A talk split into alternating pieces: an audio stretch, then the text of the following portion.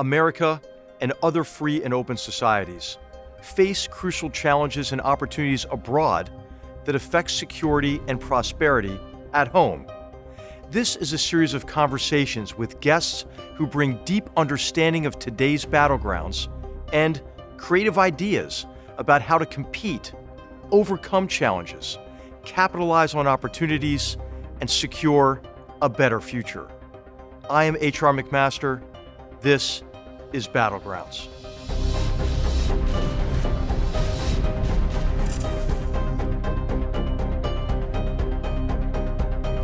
On today's episode of Battlegrounds, our focus is on southeastern Europe and the country of Croatia.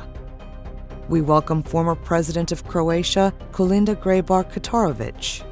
President Grabar Kitarovic was both the first woman elected to this position since Croatia's independence in 1991, as well as the youngest person to ever hold the presidency. She previously served as ambassador to the United States and NATO Assistant Secretary General for Public Diplomacy. As a student, she received a Fulbright Scholarship to carry out pre-doctoral research in international relations and security policy at George Washington University and was later a fellow at Harvard's Kennedy School of Government. President Grabar Kitarovic is a recipient of the George Washington University's President's Medal for Scientific, Social, and Political Work. Croatia was part of the Austro Hungarian Empire until it was dissolved after World War I. After two months of independence, Croatia joined the Slovenes and Serbs in creating a new coalition state. About a decade later, the kingdom was renamed Yugoslavia, and the unitarian government was further centralized under a royal dictatorship. Debates about the extent of Croatian autonomy were fraught and lasted several decades. In 1941, Nazi Germany invaded Croatia and installed Ante Pavelic as the country's fascist leader. Under Pavelic's regime, hundreds of thousands of Croat Jews, Orthodox Serbs, Bosnian Muslims, and Roma were murdered. After the Allies defeated the Axis powers in the Second World War, Croatia became a socialist republic within the Yugoslav Federation under the leadership of Josip Broz Tito. Political violence continued while Tito served as head of the federal Yugoslav government from 1945 to 1953 and later president from 1953 to 1980. An estimated 200,000 Croats were killed in political violence between 1945 and 1963. Despite the Tito government's violent repression, the overall Croatian government was seen by many as a mild and relatively successful form of socialism. The Croatian socialist model decentralized more political power than other socialist systems, permitted some market forces to operate, and was a less harsh alternative to Joseph Stalin's Soviet model. Despite that low standard, the Croatian model appealed to some political parties in both East and West. In 1990, the one party political monopoly in Croatia ended. The country ratified its current constitution, and Croatia held its first multi party elections in four decades. Although Croatia gained independence from Yugoslavia in 1991, following a successful national referendum and an official declaration from the Croatian parliament, its war of independence lasted until 1995. The neighboring Serbian state supported the minority Serb population in Croatia with two primary goals to undermine Croatia's independence and to create an autonomous Serbian region that would ultimately secede from Croatia and join Serbia. The war ended with a Croatian victory, but at a high price. Over 20,000 people were killed in the war, and over 500,000 had to flee their homes. Approximately 25% of Croatia's economy was ruined. Much of the country's infrastructure was destroyed or damaged. After the war, Serbian and Croatian cooperation has grown, but tensions remain. The international community recognized Croatia as an independent state in 1992. Croatia joined the World Trade Organization in 2000, NATO in 2009, and the European Union in 2013. Under Grabar Kitarovic's presidency from 2015 to 2020, Croatia faced a surge of immigration, exacerbated by closed Slovenian and Hungarian borders. Also, Grabar Kitarovic witnessed the country's soccer team's surprising defeats of Russia and England to advance to the finals against France in the 2018 World Cup. In 2020, Croatian President Zoran Milanovic won the presidential election with a 5% margin of the popular vote.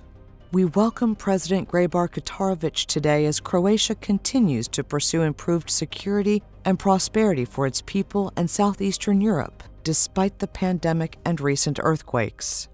She provides an important perspective on the transatlantic relationship, the vision of a Europe free and whole, energy security, and how to foster social unity and strengthen confidence in democratic governance.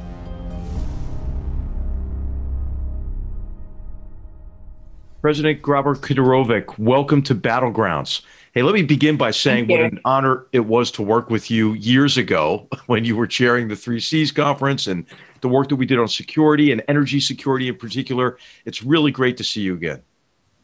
Uh, thank you, General. Thank you, dear HR. It's uh, really great to see you again. Thank you for the invitation. Um, I'm uh, really very happy to be here with you today to discuss the issues of mutual importance both for Croatia, the US, and of course the transatlantic relationship. Well, th- well th- thanks so much. You know, it, it, Croatia is, is a big destination, you know, for Americans. And in fact, our, our yeah. daughter uh, did a part of her honeymoon in Croatia as well and absolutely loves it. And and you know it's it's really a great success story. You know, this is this year marks the 30th anniversary. Hard to believe of of of Croatia's uh, independence and and and the war and and Croatia's made remarkable progress since then, including becoming a member of NATO and the European Union, uh, as well as an exporter of security participation in multiple peacekeeping missions around the world, including in, in Afghanistan.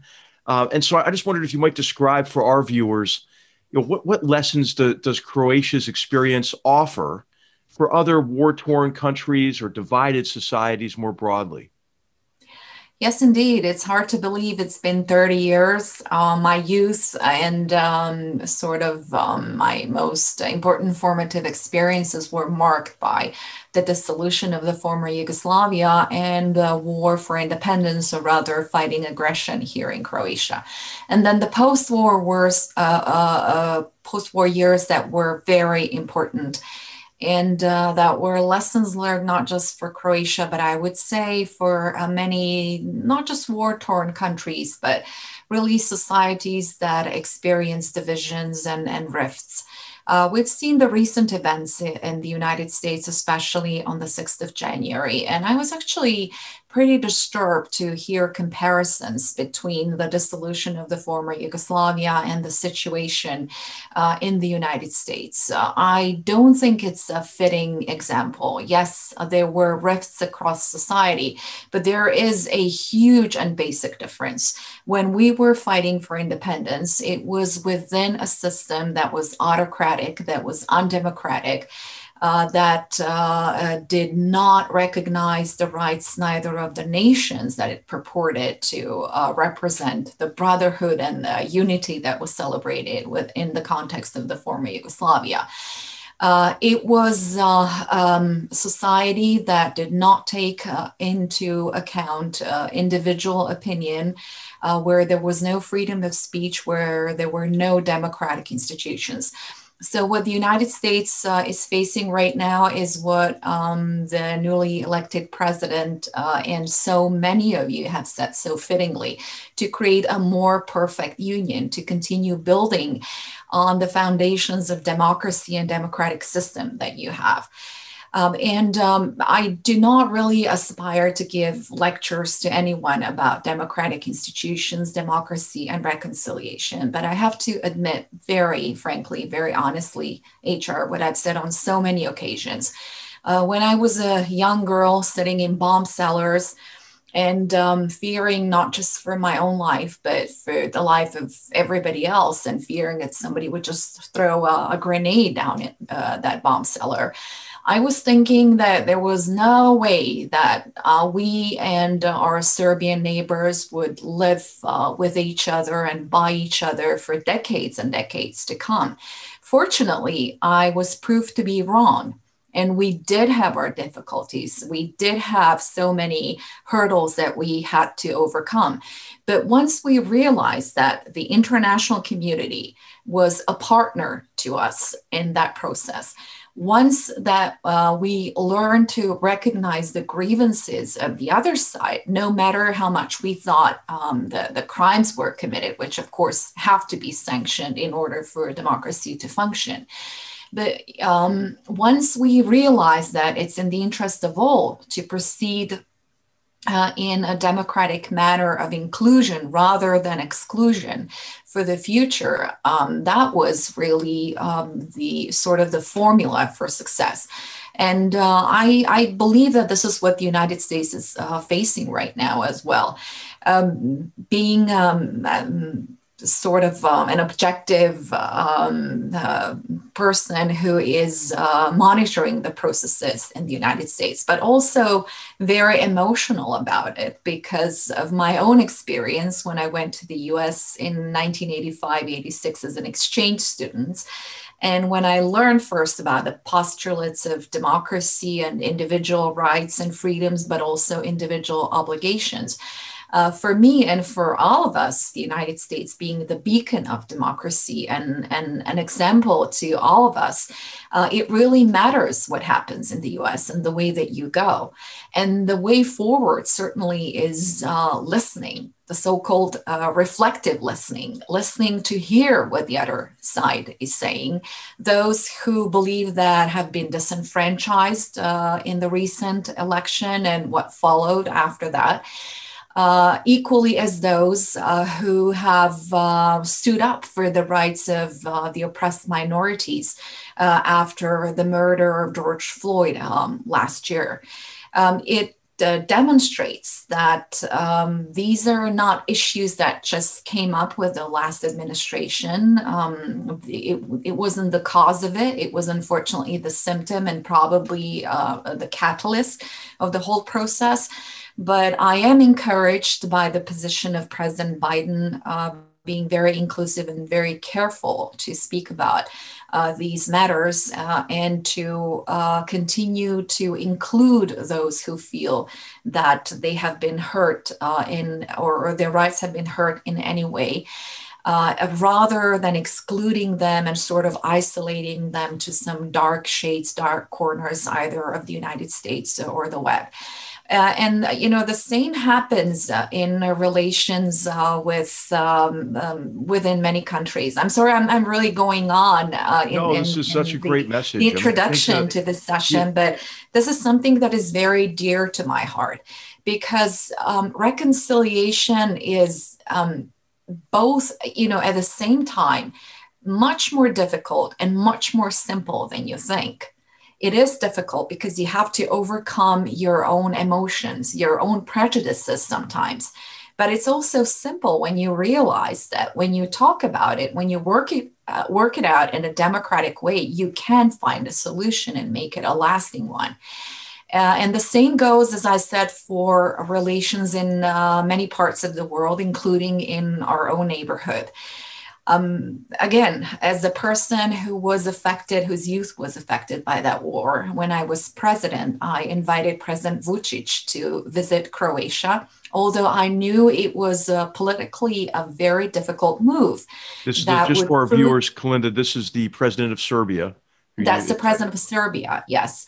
And he was remembered for his past in Croatia, but he's an elected president of Serbia and certainly the interlocutor for us because it's up to the Serbian people to choose their president. So I knew it would uh, backlash on the domestic scene, that I would lose so called political points. But for me, the reconciliation, continuing the dialogue between Croatia and Serbia, and reassuring the Serbian minority in Croatia as well as the Croatian minority in Serbia that we really uh, take um, their interests uh, as first and foremost was a lot more important than my own political standing or the position in Croatia. And um, I believe that when it comes to reconciliation, this is what we have to uh, think about to embrace everyone, to uh, really listen, as I said, uh, and to be able to sacrifice our own positions if we ultimately realize that we need to include the opinion of those others and address their grievances in a proper manner. Well, Kolinda, that's such an important message. Thank you for that. I mean, I think that even in the midst of you know this vitriolic partisanship that we've seen here in the United States, we should remember the great gift that we have, and that gift is that we do have a say in how we're governed. And and as you mentioned, and as our founder said, right, or we can't take it for granted. Our republic from the very beginning required constant nurturing, and and uh, and and I think the example of Croatia, the the way that that your region, uh, that the Western Balkans have, have come out of, of such a devastating period, I think it should be should be a model for the world that that we, you can accomplish uh, security and and improve security and and build a better future uh, if you if you work together, right? And we stress what what we all have common interest in instead of our instead of our divisions. And as you mentioned, importantly, you know, listening uh, to one another.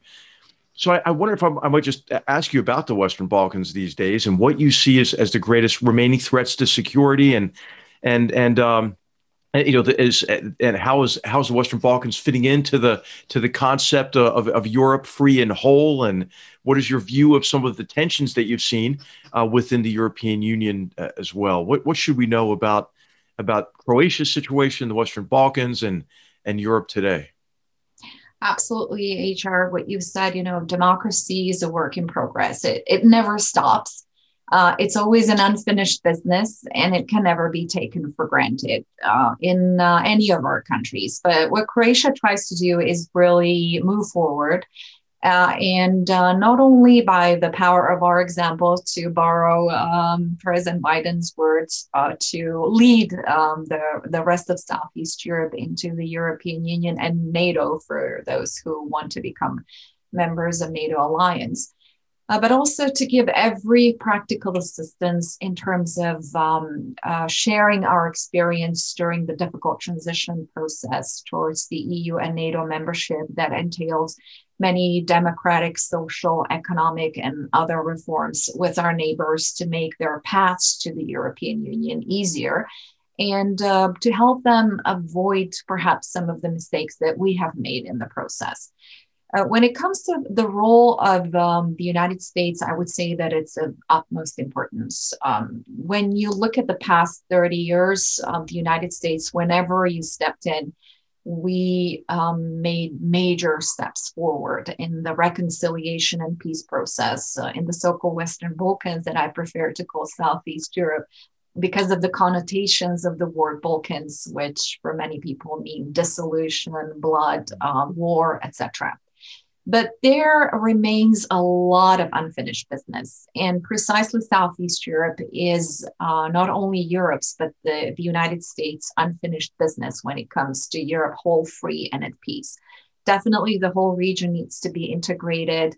Um, again, as I said, in the European Union and NATO, which is a little bit more controversial uh, in our neighboring countries because uh, of uh, the role of NATO that it played uh, in the late 1990s uh, in a, and ending Milosevic's aggression at the time. Um, but um, what I would like to see is more US uh, engagement and uh, a lot more active role. I must say that I've been disappointed by sort of disinterest that I've seen in the past years, not only with the past administration of the former President Trump, but even during President Obama's administration, it was actually then Vice President Biden and now um, your new president who understood the situation in our part of Europe and how crucial it was, not only for European security, but for the transatlantic relationship. Uh, and I hope that he will continue to be engaged because um, this uh, is certainly of uh, utmost importance for all of us. For Croatia, it's the security, stability, political independence, sovereignty, and territorial integrity of Bosnia and Herzegovina that is most important for our own security and our obligations as someone uh, who uh, needs to, um, according to our constitution, take special care of the Croatian nation in uh, Bosnia and Herzegovina, but also Croatian minority all over the world, of course, as you do take care of your own uh, American citizens. But also as a co signatory of the Dayton Peace Accords uh, and the guarantor of peace of Bosnia and Herzegovina, and as someone who is really honestly um, arguing for the path of that country to become a member state of the European Union as soon as possible. I think that um, including Bosnia and Herzegovina in Partnership for Peace program was uh, an unnecessary delay that confused the population. I am very much aware of um, the deficiencies of the system there and uh, the fact that they have not fulfilled uh, many of the criteria, but I think it's a special case. It's a special country that is um, whose foundations lay not only on the equality of citizens, but also on the equality of nations, it has to be taken into account. And I think that helping the country uh, on the road to the European Union and NATO will be to the interest uh, of all the citizens of Bosnia and Herzegovina, but also of, um, uh, of all of our nations. Uh, what has been achieved in the region, we've seen some countries join NATO, for instance, Montenegro and Northern Macedonia. In the meantime, we've seen progress that they've made on, uh, made on the road to the European Union membership. But I think that um, the process has been too slow that it's creating a vacuum that is being filled by uh, third forces that are not necessarily benevolent at all times, that are confusing the situation and, and using uh, uh, this uh, situation in order to argue to those people that you know whatever you do you're just not good enough either for eu or nato so uh, the people have started to question uh, not only the goal of uh, the membership of Euro-Atlantic institutions, but of the reforms that they have been conducting because they feel that whatever they do is never good enough. And I think that we need to respond in engaging more.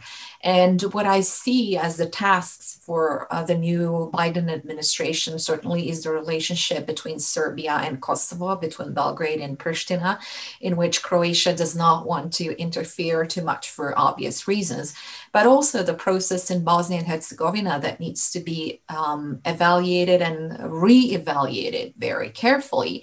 And we need to see what works and uh, what doesn't work and how we all can uh, help uh, And Herzegovina move forward in being truly politically emancipated.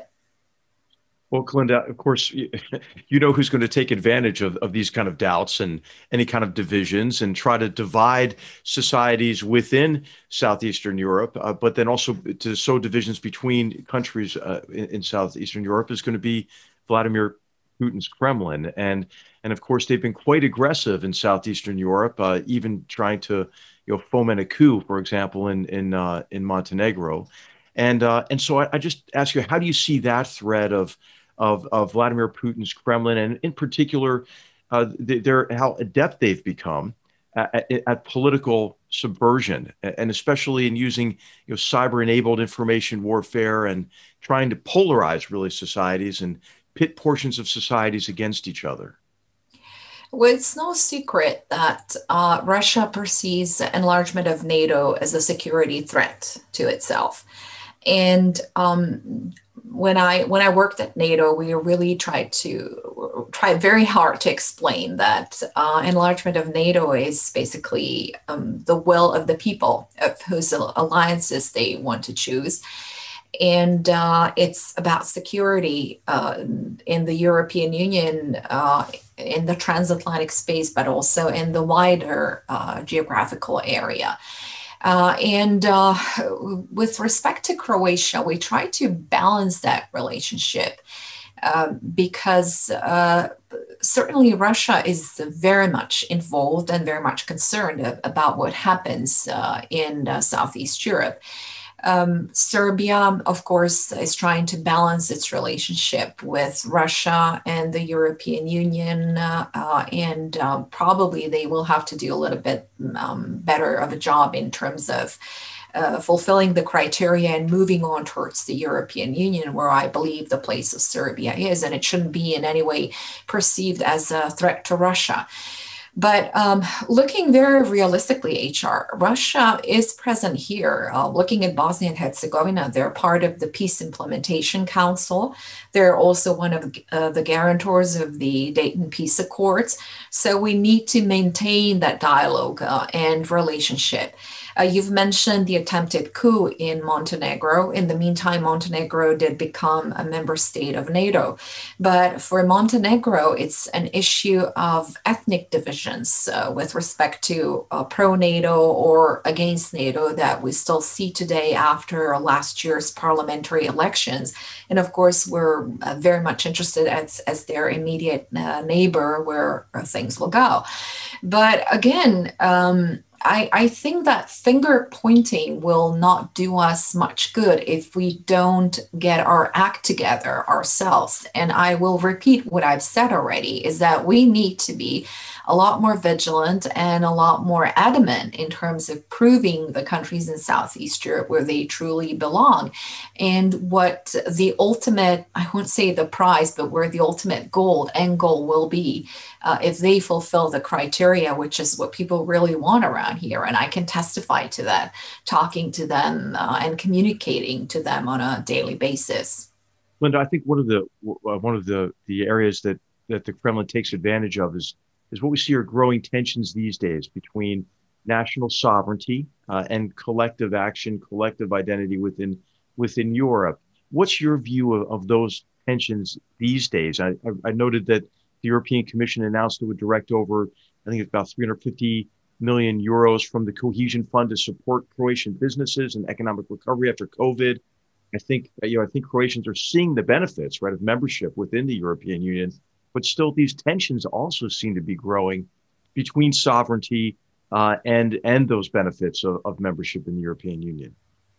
It's not only tensions between sovereignty and the benefits of the EU membership. Uh, we've seen nationalism, populism on the rise. We've seen divided societies, but we've also seen genuine concerns. And I think it really comes down to the fact that uh, people want to be in charge and uh, you can change your national government through elections but um, european officials are still perceived as someone that um, they do not have uh, sort of uh, uh, direct responsibility towards the citizens. We do have a, a, say in choosing them through the European Parliament, but still not a lot of people perceive that. And the recent trends in the European Union have not really um, helped that. Uh, certain countries have been singled out for um, backtracking in their democratic development, for rising populism and nationalism, and even ties to Russia and China. But I have been concerned about the trends in the European Union for a number of years before, before the recent crisis. I've seen an erosion of values. I've seen people, especially young generations, forgetting why we got together at all. Mm. It's not just an economic project, it's a peace project as well. And uh, the young people don't remember the times of divisions, of walls, of barbed wires. Uh, and uh, even of uh, the war uh, in our part of uh, Europe. So it's difficult for them to explain the value of the European project. And many take peace and security and the European unity for granted. Uh, on the other hand, um, I do understand and I do sympathize with those nations who feel that they're still kind of a second tier nation or second tier, second grade population within the European Union because we still see the divisions between East and West, uh, not only in uh, the mental contra- constructs, but really physically. When you see the, um, the development, um, the, the living standards, when you see the infrastructure from uh, uh, infrastructure on the ground. So, from transportation infrastructure to energy infrastructure to digitaliz- digitalization to opportunities that our citizens have. So, you still still see those divisions. And you mentioned cohesion funding and the funding that we will receive from the European Union. Uh, unfortunately, when Croatia acceded to the European Union, we were not among the best countries who could implement and use the cohesion funding quickly and efficiently. And it was partly um, due to our own um, unpreparedness. But uh, I also think that the fault is on the European Union, who uh, or the EU institutions who should have seen, okay, Croatia is not really doing that well. Let's help them how to use that funding instead of turning it back into uh, the European budget. So I do expect that uh, the funding that uh, Croatia is supposed to receive from COVID uh, 19 uh, situation from the pandemics to help our businesses uh, will be absorbed quickly and efficiently. But there are so many underlying structural issues that still have not been resolved. Uh, we have um, uh, differences, not just between Croatia and the European Union, but within Croatia, between different regions, which is compounded by the fact that many of them were affected and ravaged during the war. So we also have these regional differences within Croatia that need to be overcome. And I think we should stop talk about the past and ideological issues and uh, start thinking more of these uh, practical issues. But also, the fact of the matter is that you see trends, and I think that the recent crisis in the European Union was really worsened by uh, the migration flows back in 2015 and 2016, where we definitely saw lack of uh, solidarity which goes, as I said, both ways or multiple ways, uh, and uh, lack of cohesion within the European Union, lack of uh, um, united policies, etc., and a lot of finger pointing, a lot of blaming instead of trying to search for very practical solutions. And now it's compounded by the so called uh, vaccine nationalism, where the European Union, as uh, you know, probably the Commission, is the one who is in charge of distributing vaccines across the European Union where a lot of people are perceiving that the commission is not doing their best uh, as uh, the vaccinations are being delayed and we're getting um, we're not getting as, as many vaccines as we had been promised by different companies. So this just might be uh, another issue where we come divisive rather than united uh, and the third aspect, which has been sort of a personal disappointment for me, is that lack of cohesion in uh, common uh, uh, foreign and security policy, where I believe that the European Union should be a lot more assertive and a lot more active. I mentioned that the United States played a crucial role in Southeast Europe. Well, um, it took the European Union at the time years to to sort of get some sort of a common ground. And i would like to see a more active and, and more assertive role in places such as libya or syria uh, or even afghanistan in many hotspots of the world. If we truly want to become a global player that uh, is of global relevance. Well, Kolinda, you, you made you mentioned the, the migration crisis. It's just a reminder, I think, that you know problems that originate in the Middle East don't stay there. And and uh, and of course, I, I, I think in, in connection with you know the Syrian civil war, that even really modest efforts to to to reduce the level of violence there or contain it uh, would would have been much less costly than the cost that has been imposed on Europe, for example, associated with the migration crisis. And you know there are other tensions associated with the migration crisis as well. And you know Croatia has been right at the center of this. And as you know, Croatia's been hailed as a model of of relationships between Muslim communities and and and Christian communities. Uh, and and uh, and moderate Sunni uh, Croat Muslim values ha- have aligned extremely well with Croatian Catholic and Orthodox Christian values. At the same time, when you look at Southeastern Europe, there is a trend uh, toward a spread of Salafi jihadist ideology, extremist ideology, in in, in so, especially in social media, but certainly in in certain mosques and madrasas in in the region.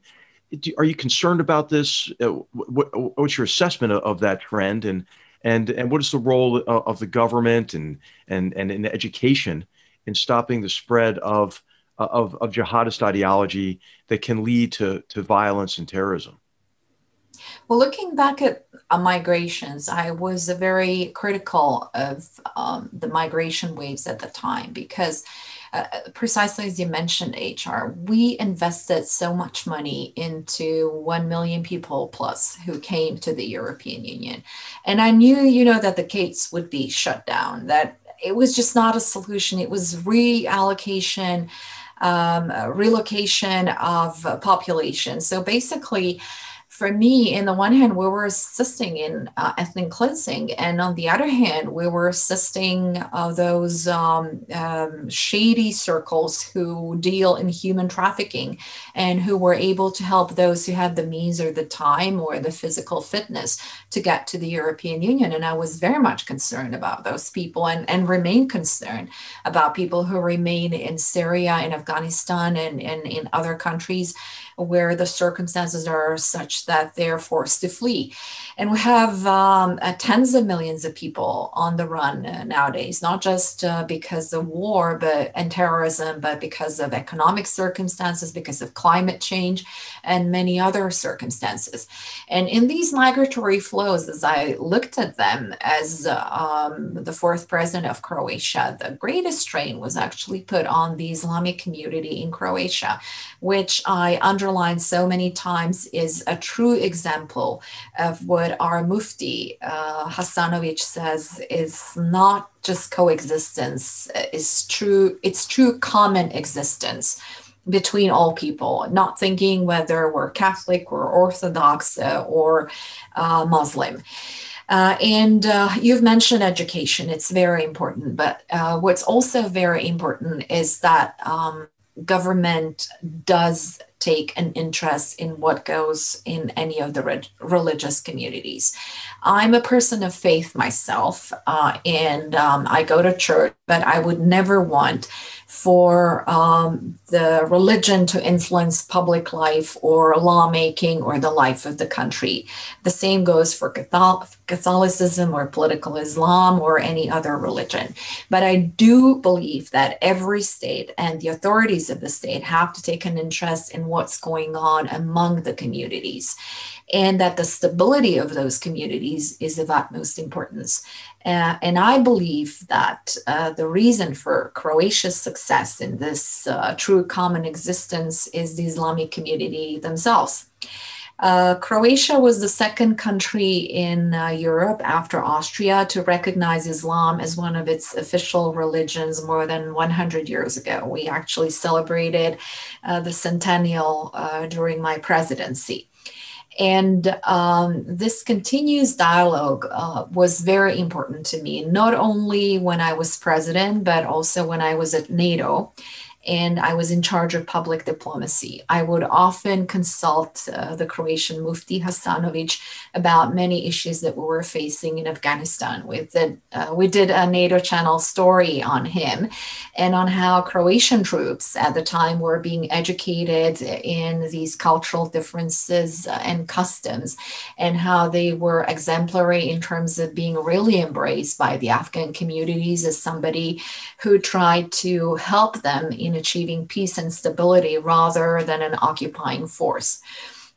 So, the stability of the community uh, is also testified by the fact, HR, that from Croatia, in contrast to other neighbors, uh, to not just to our southeast, but to our uh, north and northwest, uh, we had very few people, you can really count them on your fingers, uh, who joined ISIL at the time. And actually, a couple of them were persons who were converted from Catholicism to uh, Islam and who were uh, radicalized uh, online and then were taking in places in Southeast Europe when, uh, unfortunately, there are safe havens for radicals and where people are uh, taught um, the, the radical aspects of uh, ideology and where, where they taught to fight for uh, those causes.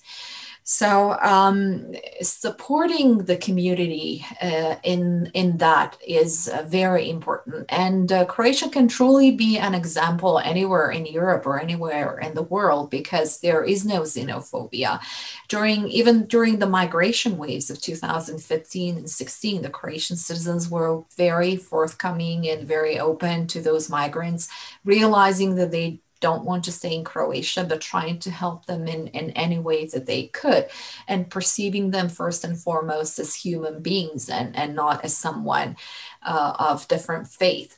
Perhaps uh, that is sort of um, made a little bit easier um, because we ourselves uh, still remember the times of war and the times when. Uh, uh, displaced persons from Croatia and refugees from Bosnia and Herzegovina were taken care of by Croatia and the Croatian citizens, but also neighboring and other countries. But um, the the coexistence or uh, that true existence between any religion has to be taken for granted and needs to be um, transparent. Uh, there, um, there is. Um, uh, evidently an interest on part of many countries on what happens not just in Croatia and Bosnia and Herzegovina, but in a lot of Southeast Europe. Uh, and uh, I always argue for open and transparent relationship with those countries. And that is one of the reasons why I um, uh, had frequent communications with President Erdogan, why I went uh, uh, to Iran for an official visit, for instance, why I went to Kuwait and Qatar, um, never had a chance to go to Saudi Arabia. But I believe that inclusion and dialogue and being part of the process always gives you more of a chance of trying to manage the process than isolating and, and let things happen on their own. And personally, I always promote this um, the understanding, and uh, I'm very happy to celebrate Muslim, Jewish, Orthodox, or any other holidays with my friends. As I said again, as a person of faith, first and foremost, but also as someone who is definitely a public personality in Croatia. And uh, I will continue to work towards further um, intercultural and interreligious understanding without prejudice towards anyone. And uh, everyone who wants to work for the benefit of this cause is more than welcome. Well, Kolinda, that's, that's a very positive and important message. And I tend to think of it as a, as a cycle, uh, a cycle of ignorance. Ignorance is used to foment hatred and then that hatred is used to justify violence against innocents. And you've been such a strong voice in, in breaking that cycle, not only in Croatia, but but beyond Croatia. There's so much I want to talk with you about. So we may have to do this again if you can make the time. But I want to ask you one one final question because I remember when we first met in 2017. you, you you were, you had a very strong vision for about the intersection of security and energy security and economic growth and and development. And I remember we had you know, we had a I think about a 30 minute meeting with uh, President Trump, and you were you were very direct with him. And you said, "Okay, here are the three things that this meeting's about, and here's what the United States needs to do to work more effectively, not only with Croatia, but but with southeastern Europe and and Europe more broadly in the context of the of the three Seas initiative." So, I wonder if you might share your thoughts about the intersection of security and economic growth and development, and, and maybe in, in two particular areas. One of these is energy security and ensuring that Europe, Europe is not subjected to the coercive economic power of, of Russia, particularly in, in, connection with dependence on Russia for, for gas in particular, and, and the initiatives that you have underway, and how the United States might be able to, to cooperate with Croatia and with other Southeastern European countries to ensure uh, that energy can't be used for coercive purposes. And the second aspect, I think, of, of security and, and economic development interconnecting is in the area of Chinese investment, right? Chinese investment, which can do some good in the region, but of course, you know that comes with that comes with some expectations uh, on the part of the of the Chinese Communist Party, and we've seen this with really uh, China gaining a large degree of influence in the port of Piraeus, for example, a great deal of influence in Hungary, uh, for example, and in Serbia to, to, to, a large extent. So, your thoughts on the intersection of uh, uh, of security, energy security, and economic development and investment? Absolutely, HR. I mean, energy security really defines political stability and security of countries. And we've seen many examples where governments fail for security purposes. And I have also been uh, very outspoken, not just to President uh, Trump and uh, President Obama before him and Vice President Biden at the time, but also to President Putin and, and others and uh, President Xi. Uh, and, um, you know, I believe that honesty is always the best way forward. And when I started the Three Seas Initiative uh, with the president of Poland, Duda, and um, it was at the time during the Obama administration and then continue, continued during the Trump administration. I argued for very simple facts. First, it was an initiative that was very logical and that was very pragmatic for us, for the 12 member countries of the European Union, members of the initiative. It was uh, interpreted in all sorts of ways as being anti Russian or pro American or an American Trojan horse in Europe, the European Union, and did take me a lot of energy actually to explain the value of the initiative, uh, which is three pillars that are crucial for the stability of Central Europe. I prefer to call it Central rather than Eastern Europe as the backbone of European resilience and security and that is transportation infrastructure that I've already mentioned, energy infrastructure, and digitalization that we now see with the development of the 5G technologies and with the post COVID or still the, the COVID pandemic world, where digitalization is becoming increasingly important. And uh, the value or the role of the initiative is to achieve true convergence and really wipe out those differences between the European East and West and contribute to European cohesion after all. I think in the process, we have achieved um, the goal, and the United States is now our partner as well as Germany. There are other countries who want to join the initiative and work within the initiative, and I, I think we need to continue. So, when you look at the role of Russia or China, of course, um, in, in specific terms of investment, it, it's always, uh, you've mentioned uh, Athens, Piraeus, and uh, Greece. But when it comes to Chinese investment in Europe, it's actually Northern Europe that's been getting most of the investment, about 30% of Chinese investment uh, in the past years. And I think that the destination number one for Chinese investment in Europe is now Finland. Uh, then the second one is UK, and the third one is, I believe, Sweden. Croatia gets only about 0.4% uh, of the investment.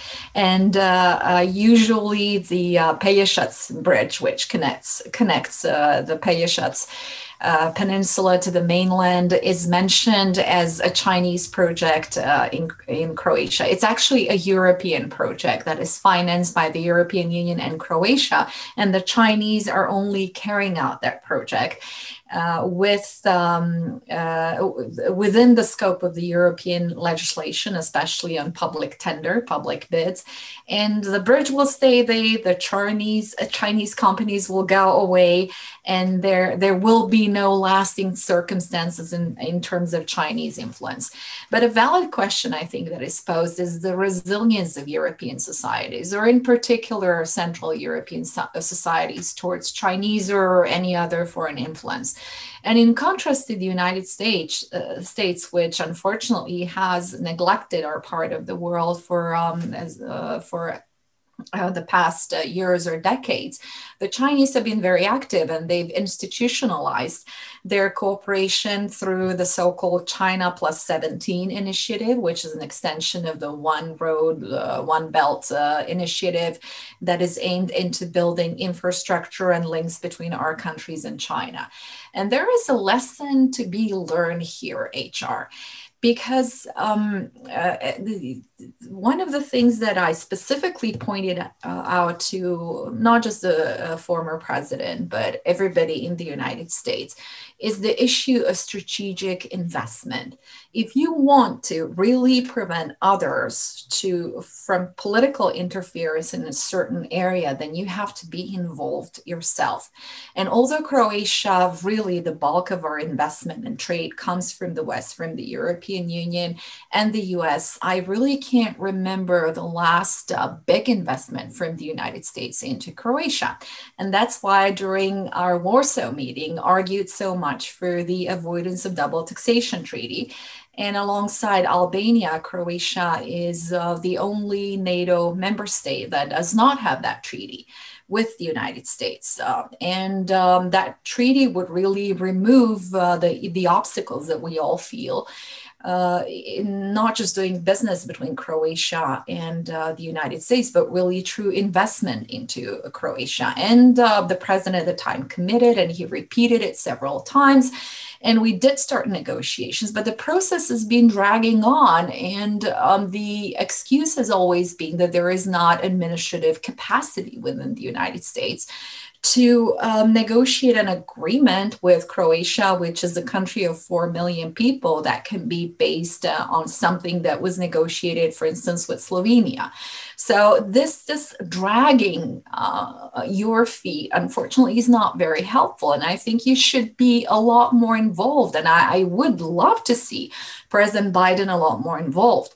Last time, uh, the Croatian um, prime minister at the time was at the White House with the president was in 2006, and I would love to see my current president or um, prime minister visit with President Biden at the White House uh, as soon as possible. Um, we're and one and maybe, the, maybe, and maybe to sign 20, the the double taxation treaty. How about that? I I hope so because you know the the the feeling that we are all getting. You know, you the United States communicates with because if you're not a big country or if you're not a problem country or if you're not bringing big money to the table, you don't have an entrance to the White House.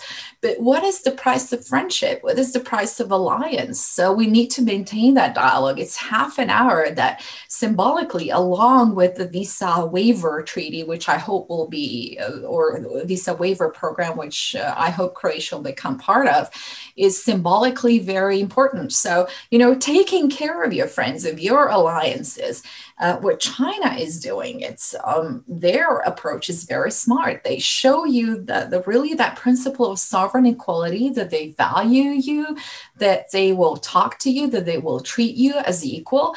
And I think that we have been taking this friendship and alliances for granted for way too long. And you're uh, talking to a um, really ardent transatlanticist for for me, um, there is no alternative to NATO and to our transatlantic relationship. And I hope that we are entering a new phase where we'll become much closer together, um, regardless of the strategic autonomy that we're talking for Europe to become more resilient and more active on the world scene. But there's so much that binds us together. And we would really want to see a, a lot more US presence, not just in Croatia, but in our neighborhood. And you're welcome and your friends here. So please uh, do feel as such and uh, uh, let's uh, go on working together because together we'll be more resilient we'll be smarter and we'll be a lot more successful well, Kolinda, thanks. You're a very strong voice for the relationship, and especially at a time when in Europe we hear people talking about strategic autonomy and sort of playing the U.S. off against China instead of maybe just asking the the question: Do you really expect the Chinese Communist Party to treat our citizens better than they treat their own people? So I think I think that I think we're moving in, in the right direction in terms of the relationship, and and as we become closer, we should send an occasional thank you note to Xi Jinping, because because I think the parties aggression, uh, you know, since the the COVID nineteen crisis is a is a big motivator, I think, to resolve some of the issues you rose and for us to come closer together. So. I can't thank you enough. What a great discussion. I'm going to ask you one final question, which I, I hope will be probably the easiest question uh, of all of them. You know, next year, of course, Qatar will be hosting the 2022 FIFA World Cup. And I wondered if you have any predictions about who's going to win. Well, you know, uh, right now our teams unfortunately are not doing that well uh, in uh, either soccer, football, or other sports. But uh, I'm very confident. Confident. I think it's probably due to the pandemic and the special circumstances that I that we found ourselves in. But uh, definitely, I will be in Qatar and I we will be cheering for the Croatian team. Um, the championships in Russia did wonders for Croatia's standing in the world. We were considered to be a small country with a big heart, which we are. And uh, we hope to play an influence that goes well beyond our geographic um, area or the number of people. Uh, but I'm always optimistic, and uh, that's how I'll be traveling to Qatar, believing that we will win. Well, President Grabar-Kitarović, what, what, an honor it has been to, to see you again and a privilege to have you on Battlegrounds. You're a great inspiration as a leader, I think to also to aspiring women leaders as the first president of Croatia. And, and so on behalf of the, of the Hoover Institution, thank you for helping us learn more uh, about Battlegrounds important to building a future of peace and prosperity for generations to come. Thank you so much. Thank you. Thank you, HR. It was my pleasure and an honor. Battlegrounds is a production of the Hoover Institution, where we advance ideas that define a free society. For more information about our work, to hear more of our podcasts, or view our video content, please visit hoover.org.